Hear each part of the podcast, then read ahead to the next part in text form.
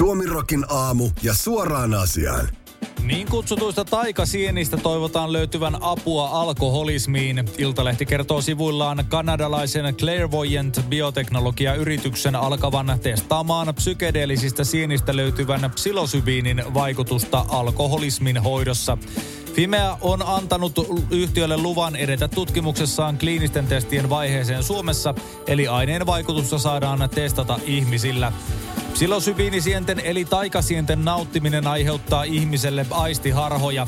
Niitä on käytetty päihtymistarkoituksessa tuhansien vuosien ajan.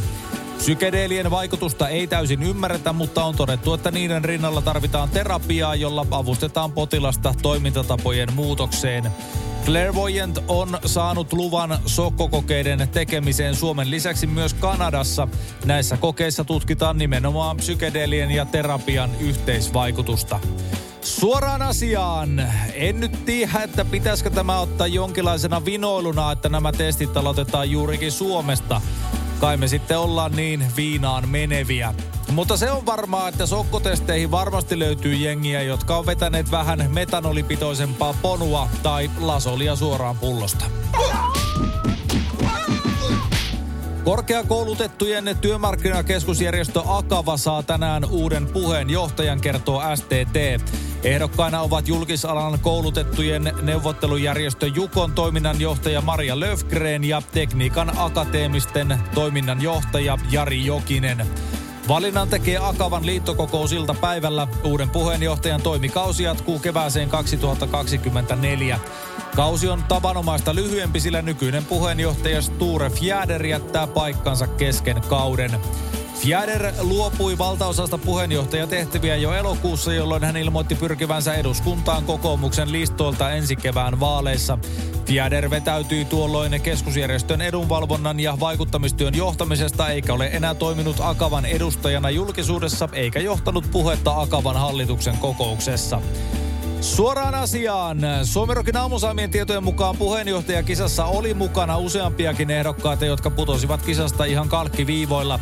Mukana olivat muun muassa ranskalais-suomalainen tutkija Le Stour de Fjärde, saksalais-suomalainen monikansallista yritystä johtava De Sture sekä italialais-suomalainen putkifirman johtaja Itzami Fiader.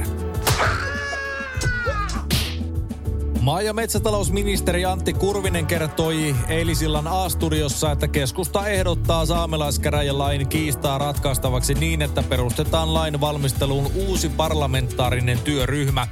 Kurvisen mukaan näyttää siltä, että eduskunta tuskin ehtisi käsitellä näin monimutkaista lakiesitystä tällä vaalikaudella, vaikka hallitus sen antaisikin eduskunnalle. Keskustan mielestä olisi viisautta, että perustetaan parlamentaarinen työryhmä maaliskuun loppuun kaksituhattakaksikymmentäkolme asti, joka tekisi esityksen tästä laista, joka kunnioittaa kaikkien saamelaisryhmien oikeuksia. Sitten meillä olisi valmis lakiaihio vaalikauden alkuun, Kurvinen sanoi. Tämä on keskustan kompromissi ja toivon, että pääministeri harkitsee vakavasti tätä asiaa. Iltalehden tietojen mukaan muut hallituspuolueet ovat odottaneet pitkään keskustan kompromissiesitystä, mutta keskusta ei ole sitä antanut. Suoraan asiaan. Keskustallehan on varsin perinteinen kusetuskeino, että ehdotetaan jos jonkinlaisia työryhmiä pohtimaan asioita silloin, kun puolue ei halua vaalien lähestyessä tehdä ratkaisuja, jotka saattaisivat vaikuttaa äänestystulokseen. Negatiivisesti keskustan kannalta siis. Suomirokin aamu haluaisikin esittää, että voitaisiinko perustaa parlamentaarinen työryhmä pohtimaan, että mistä se johtuu, että kepu pettää aina. Teleoperaattori Telia nostaa palveluidensa hintoja. Telia on yksi niistä suuryhtiöistä, joiden kannattavuutta energian kallistuminen on heikentänyt. Toimitusjohtaja Alison Kirby kertoo yhtiön nostaneen palveluidensa hintoja. Suomessa Telian käyttämä energia maksoi heinä-syyskuussa kolme kertaa niin paljon kuin vuosi sitten samalla ajanjaksolla. Yhtiön kannattavuutta mittaava käyttökate supistui energian kallistumisen takia Suomessa runsaat seitsemän prosenttia. Toimitusjohtaja Kirby arvioi energian kallistumisen aiheuttamien kustannuspaineiden helpottavan ajan mittaan, minkä takia energia ei enää rasita kannattavuutta.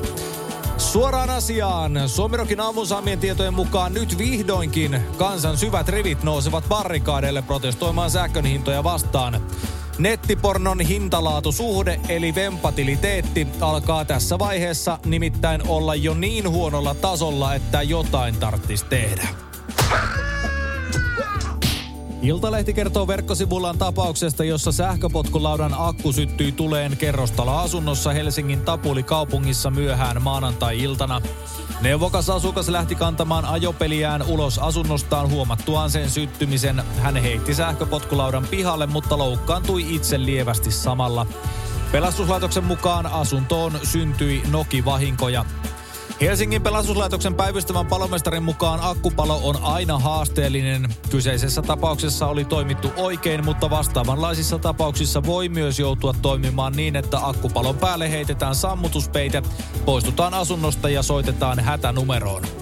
Suoraan asiaan. Suomirokin aamunsaamien tietojen mukaan pelastuslaitos kommentoi tapausta myös sanoen, että oli onni onnettomuudessa, että akku ei syttynyt tuleen silloin, kun lautaa käytettiin.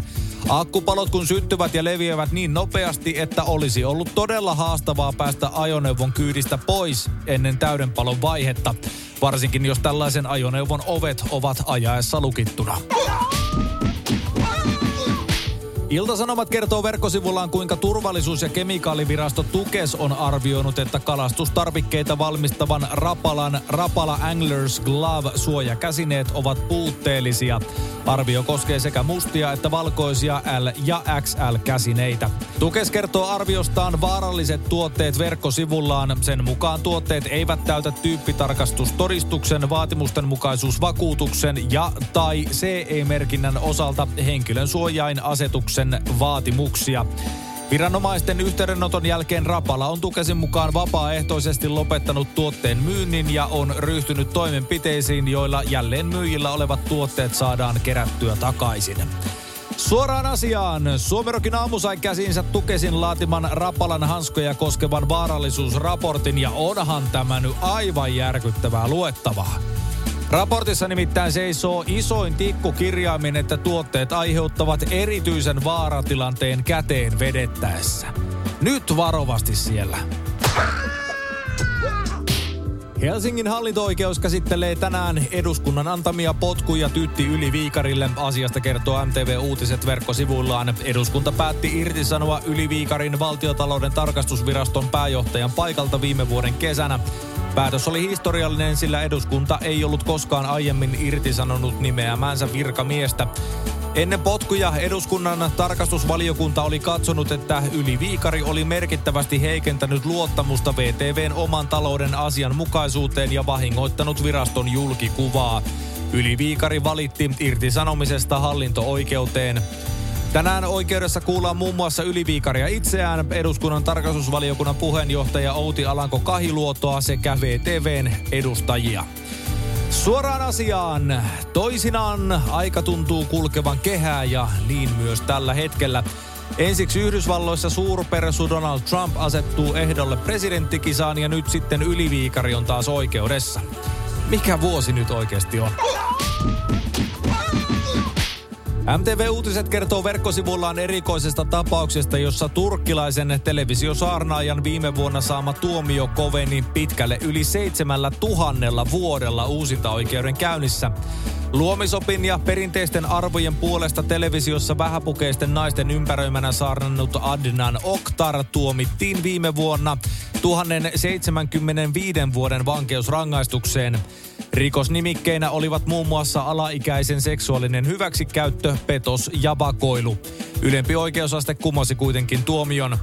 Uusintakäsittelyssä tuomioksi tuli lopulta kahdeksantuhatta kuusisataaviisikymmentäkahdeksan vuotta, koska syytteisiin oli kertynyt lisää seksuaalirikoksia ja muun muassa vapauden riisto, kertoi Anadolu uutistoimisto. Saman runsaan kahdeksantuhattakuusisataa vuoden tuomion sai myös kymmenen muuta syytettyä. Oktar otettiin kiinni Istanbulissa vuonna kaksituhattakahdeksantoista osana poliisitutkintaa, joka koski kaupungissa tapahtuneita talousrikoksia. Suoraan asiaan. Tästä tuomiosta tekee onnistuneen se, että koska kyseessä on siis T V-saarnaaja, eli hengen mies, niin ikuinen elämä on taattu. kahdeksantuhattakuusisataa vuoden päästä sitten kaveri kömpii sieltä kiven takaa kallioluolasta ja ilmoittaa olevansa Jeesus.